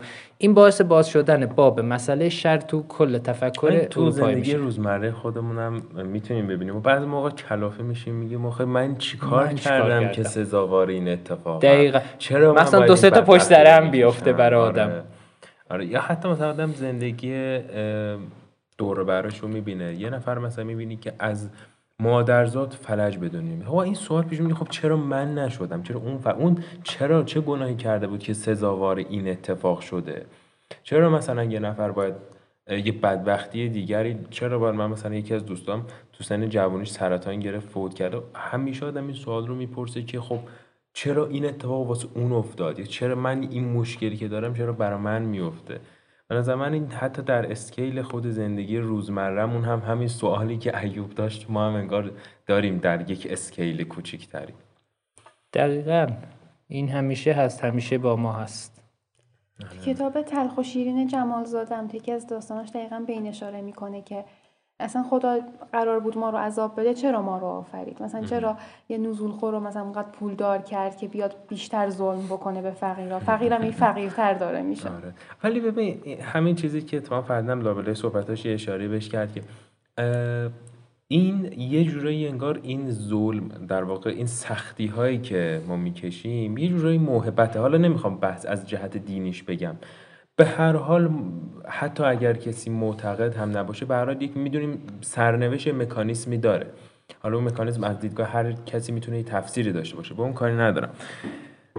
اینو می‌خوام بگم که ما, هر ما وقتی برمیگردیم به زندگی خودمون به گذشتمون می‌بینیم که هر موقع یک دستاوردی داشتیم پشتش یه شکستی بوده یه سختی بوده. همیشه به یه چاهی افتادیم که فهمیدیم آهان من این کار رو باید می‌کردم. یعنی آدم خودش هم می‌تونه متوجه بشه که این یک موهبتی هستش که اگر اون بلای سر من نمی اومد اگر اون شرایط سخت رو تجربه نمی کردم هیچ وقت پخته نمی شدم اتفاقا تو فیلمم همین جوریه. آره. با اون همه شری که پدر سرش آورد آخرش دیگه که اولا تو زندگی شخصی که به یک جای بالایی رسیده بود. همون جک جک بود جک, آره. جک به پست خیلی بالایی رسیده بود زندگی خیلی مرفهی داشت و چیزایی که پدرش همیشه آرزو می‌کرد و در واقع این به دست آورده بود خیلی راحت تر از باباش و در آخرم به رستگاری رسید. تو همون عرصات محشر که دارن میرن همه خانواده ها و اینا به قول معروف این خودش هم به خانوادهش می‌رسه و خوشحالن همشون. اونجا باباش دوستش داره مامانش رو می‌بینه دوست هم دیگر رو دوست دارن اینا. یعنی شر در نهایتا باعث بلوغ فکری این شد و اینو خیلی بالا برد تو زندگیش. اما اینکه شر از چه طرفی ساطع بشه می‌دونی؟ مسئله فقط این نیست که خدا عذابمون بده. خب وقتی بنده ها عذابمون میدن چی؟ خب یکی است که سرطان گرفت مرد. خب اینو بگیم خدا تقدیرشو گذاشت. خب یکی از من از خیابون رد میشم شما با به زور با ماشین میاد منو می‌کشید. این شرچی خب بازم اینجا میشه گفت که خدا می‌تونست جلوشو بگیره دیگه. خدا می‌تونست یه کاری بکنه. من اون روز اصلا از خونه در نیام که ماشین زیرم کنه. اینم بازم میشه به اون چیز رفت داد. نه خب آخه این خیلی غیر مستقیم تره. خب یکی از که مستقیم می‌تونیم گردن خدا بندازیم مثلا بعد بیاریامونو. نه واقعیته. خب مثلا همون چیز میگم سرطان خب برای یک انسانی که سالم زندگی کرده و بچه مثلا سالم بوده اینا خب خیلی غیر مترقبه و تقدیریه خب؟ ولی مثلا من و شما میریم بیرون دعوا می‌کنیم یه چاقو در میارم می‌زنم مثلا تو شکمتون. خب این دیگه خدا نمیاد که چاقو رو از دستم بگیر این دیگه رسما دست منه تقصیر خود منه. خب؟ این شر چی؟ الان ما اینو زندگی چون شری که تو فیلم نمایش داده میشه خیلیش از طرف انسانه. خب اینجا من بازم فکر کنم بازم میشه به خدا ربط داد اینجا هم می‌تونیم بگیم که خدا این وجود شرگونه رو در من انسان کاشته که من اقدام به چاقو زنی می‌کنم. خدا اگر منو فرد مهربونی میآفرید که هیچ شری در درون من وجود داشت من اصلا هیچ وقت چاقو به دست نمی‌شدم که بزنم یکیرم بکشم. خب اینم هست. ولی منشأ خدا آیا منشأش هم خداست؟ خب اینم د... من بحثم اینه ها. بحث اولیه مسیحی ها اینه این بود که خب می‌گفتن اینم از طرف خداست. این چاقو که زد تو شکمش همون حرف مسیح میگه اگه یه سیلی زد به سمت چپت راست تو برگردون بگو بدونم این ور بزن. خب این شرم اونو از طرف, از طرف خدا می‌دیدن. خب یعنی جفتشون عین مرحمت بودن. همشون رحمت خدا حتی اگه بکشنت هم رحمت خداست. و اصلا گسترش مسیحیت با این بود. با این شعار بود. ولی در عمل وقتی که قدرت رو به دست گرفتن دقیقا برعکسش شد. گفتن به مسیح مثلا فلان گفت در جا سر بزنید همین شورای نیقیه که باعث شد این مسیحی های نستوری و آریوسی جدا بشن از کلیسه های غربی اصطلاحا یه حالت شرقی غربی ایجاد بشه بینشون. نون چقدر آدم مردن تو اون جریانات؟ چقدر سر بریدن چقدر کشتن و چیز کردن که اینا رو نسلشون رو ریشه کن کنن. و فقط تفکر خودشون باشه. حالا نمی‌دونم می‌دونید یا نه این تسلیس خودش سال 300 اینا تصویب شده ها. تصویب شده. آره، دقیقا قبلا. یعنی می نشستن قانونا رو یکی یکی کتابا رو یکی یکی. آقا این آیه یوحنا بمونه. این یکی حذف شه نماینده مجلسشون ایده. دقیقا. این انجیل رو حذف کنید. آه اشتباه شده اینجا. یعنی قوانین بعدا نوشته شده. تا قبل اون یه حالت آشوب خیلی بزرگی بود. اما همون شر هیوم خیلی بدبینانه بهش نگاه می‌کنه. برعکس آگوستین مقدس خیلی بازم رحمانی ترش می‌کنه. حتی از خود مسیح هم رحمانی تر اعلامش می‌کنه. اما کلا خیلی بحث گسترده ای و هیچ وقت نمیشه به نتیجه ای رسید. چون از هر طرف بری پارادوکس ایجاد میشه برای خود انسان. این خیلی وضعیتش آره. بغرنجه. The only way to be happy is to love.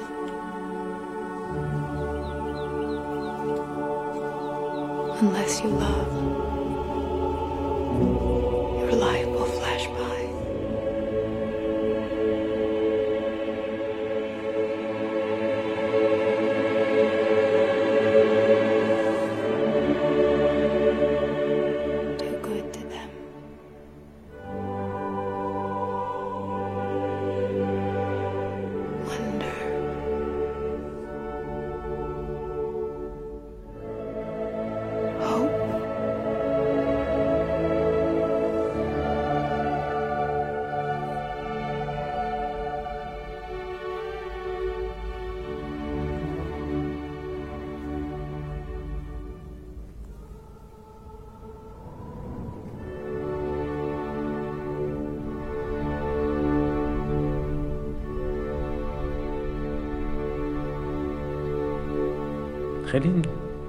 جالب بود همین صحبت ها برای خود من.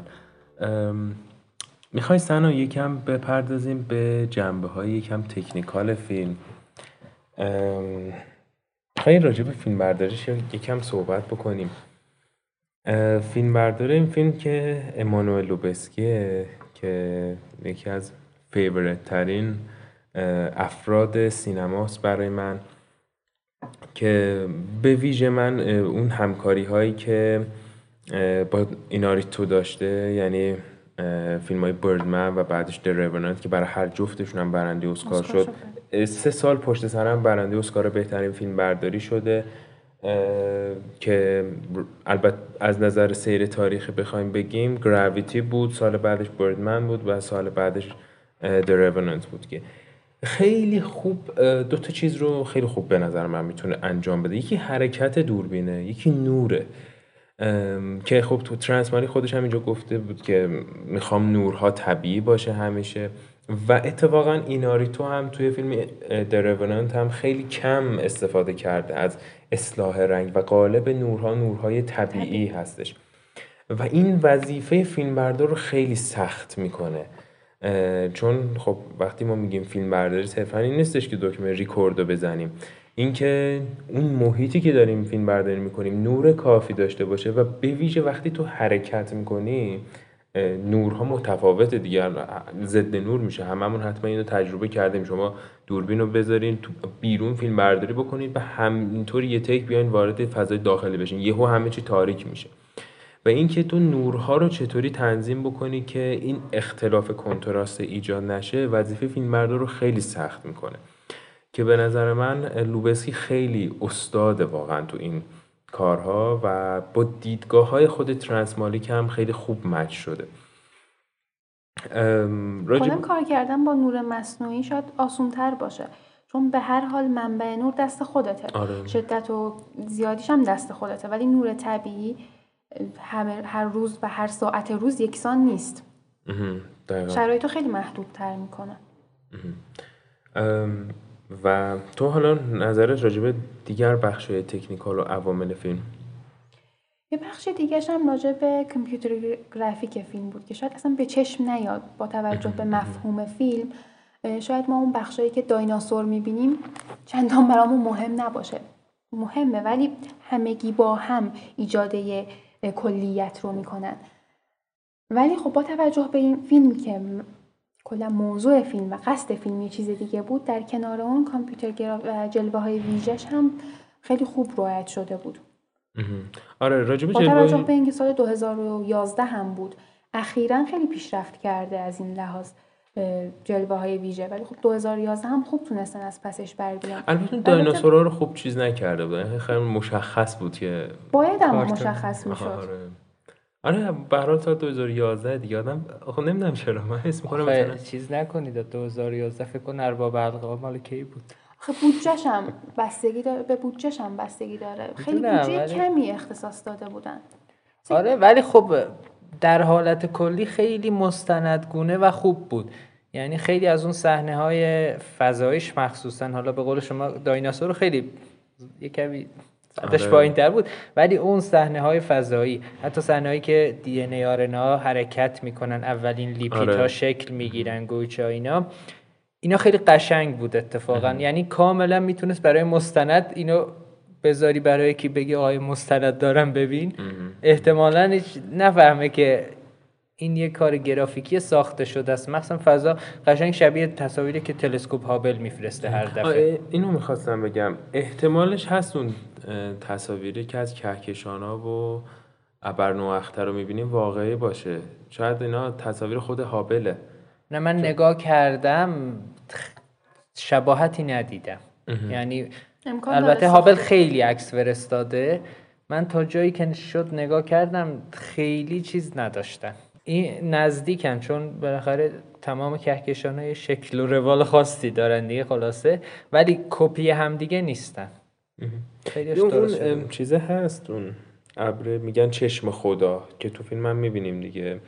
دور و برش یک حاله نارنجی رنگ وسطش وسطش. آبیه. این من چون عکس هابلش هم دیده بودم خیلی خیلی انگار همون بود. من فکر کنم همونی که یکم موشنش کردم فقط. همون شاید. تصویر تصویر ولی واقعی باشه. از اول نساختن. آها آره خب ایده داشتن منظور نه اینه ایده نه نه خود تصویره رو انگار خود تصویر تصویره رو برداشتن دستکاری کردن. آره همون برداشتن دستکاری کردن یعنی نه که مثلا بیاد فقط تصاویر هابل رو بذاره میگم خیلی شبیهن بعد میاد به قول شما motion اضافه می‌کنه یه کار اون گرافیکی آره، روش انجام. میدن که خب بالاخره از ذهن خودش که ترشح نه نه نمی‌کنه یکی اینه که مثلا عکس رو بذاری اینجا. و خودت تو کامپیوتر بکشی یکی اینه که عکس رو وارد نه کامپیوتر وارد بکنی که- کردن. آره، قشنگ وارد کردن. قسمت کهکشانش اینا خیلی بهتره. چون دایناسور رو از اول آوردن مدل سازی کردن آره، آره. کردن که با توجه به اینکه سال 2011 مقوله ریگ کردن اون زمان خیلی سخت تر از الان بود. الان شاید یه دانشجوی مثلا کامپیوتر هم تا حدودی بتونه انجام بده. خیلی آره. ابتدایی تر ولی می‌تونه. امکاناتش هم داره ولی 2011 اینجوری نبود. آره.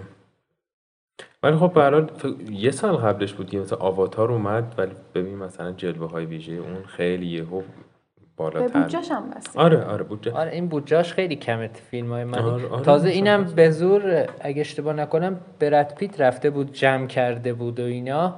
که گفته بود آقا بساز. 35 میلیون دلار بود بودجه ساخت فیلم. اکثرش رو من اگه اشتباه نکنم کار خود برد پیت بوده. خود تهیه کننده هم هست آره. یکی از تهیه. کننده های فیلم برد برد پیت خیلی بیشتر از اینکه بازیگر موفقی باشه تهیه کننده موفقیه. معمولا تو اون فیلم هایی که تهیه کنندش بوده خیلی فیلم رو تونسته خوب پیش ببره. یه نکته جالبی که راجب جلوه های ویژهش وجود داره اینه که مشاور جلوه های ویژه این فیلم داگلاس ترامبل بوده که تو کار جلوه های ویژه فیلم 2001 بوده. 2001 کوبریک بوده استار ترک و همچنین کار جلوه های ویژه بلید رانر رو انجام داده. بلید رانر 1982 اه، که ببینیم خیلی فرد این کاره بوده. اون موقعی که ما وقتی میگیم 2001 اون موقع بود که کامپیوتر از اون کامپیوتر بود یه اندازه اتاقی کامپیوتر داشتیم. اون موقع جلوه های ویژه کار کردن. اینکه مشاور این فیلم هم بود که اتفاقا همین دو هفته پیش هم فوت کرد. یعنی هفته فوریه 2022 داگلاس ترامبل فوت کرده.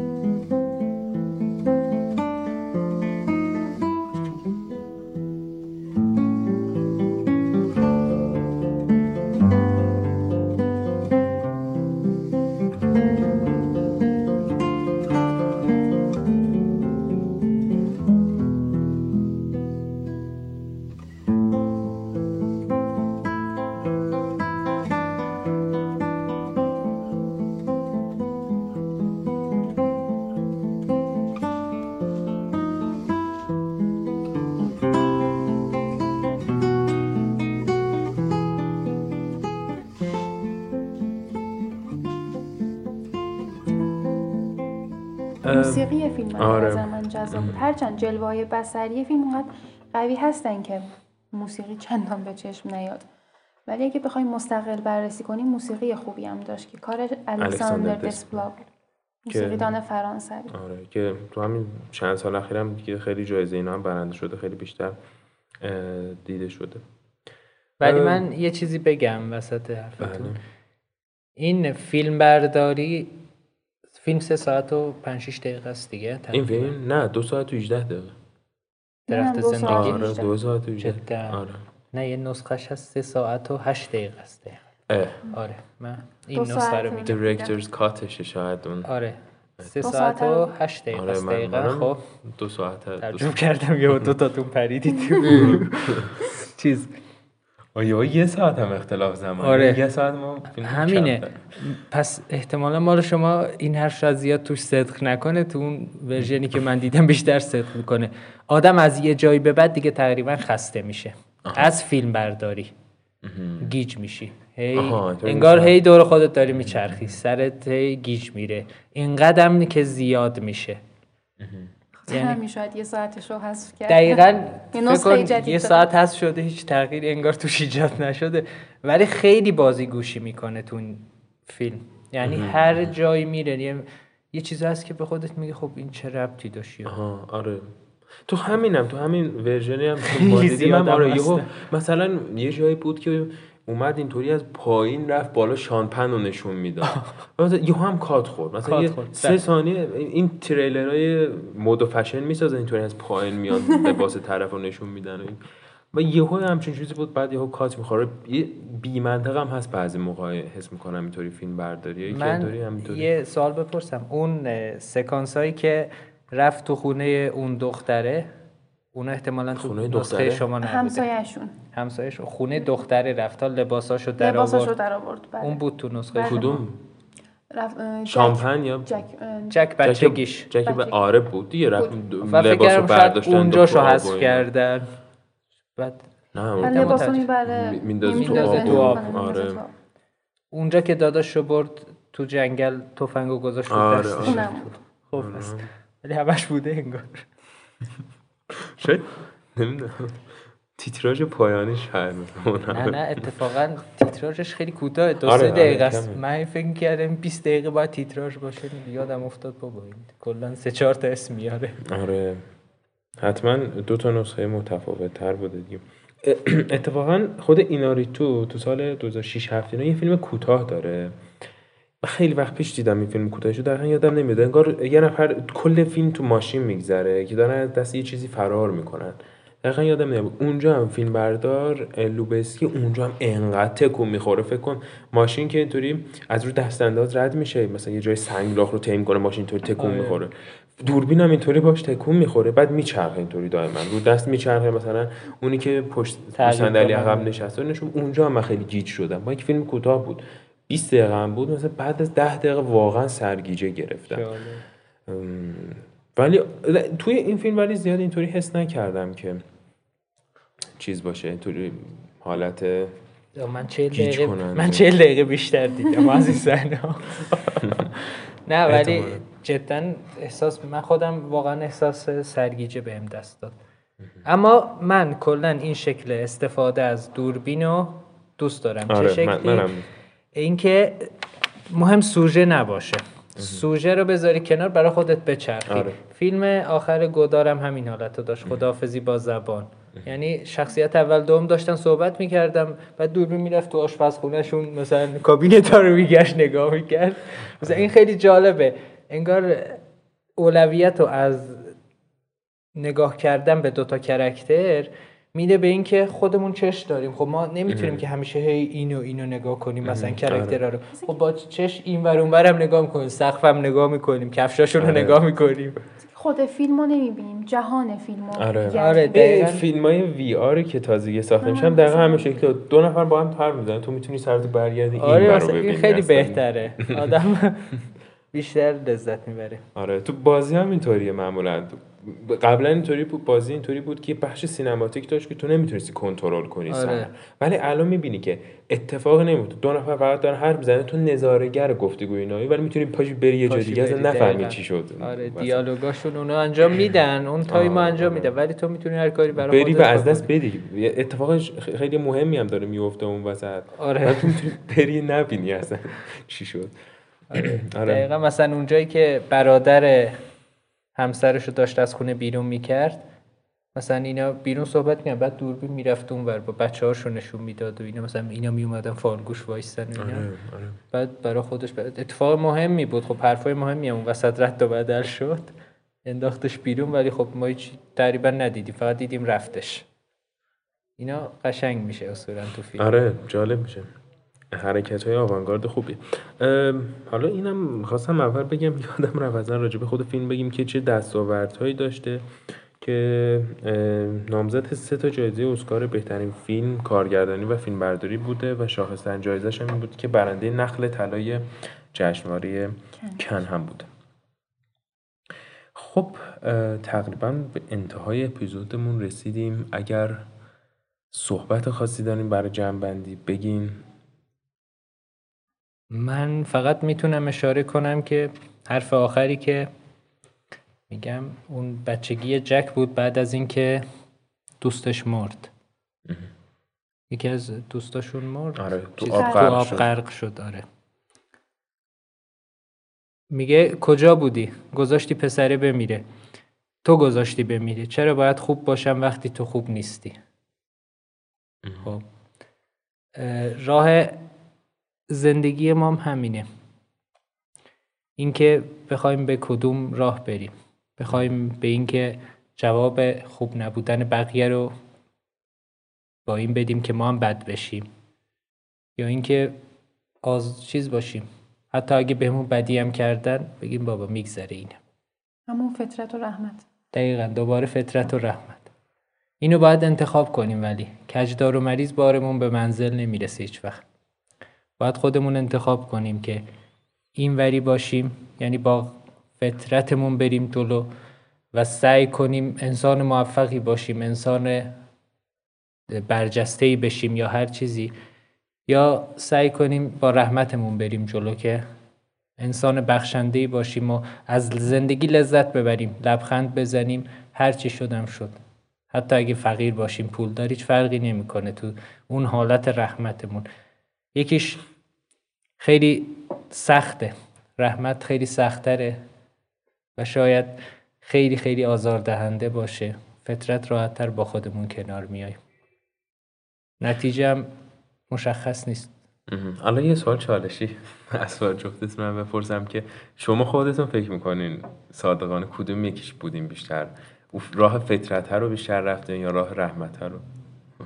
از هر دوتون من خودم هم بگم من. خودم تو زندگی خیلی سعی نکردم برای موفق شدن. آها یعنی راه رحمت رو طی کرد سعی کردی طی کنی. خیلی راهم هم نیستم ها رحمتی هم نیستم ولی نه اصولا سعی نکردم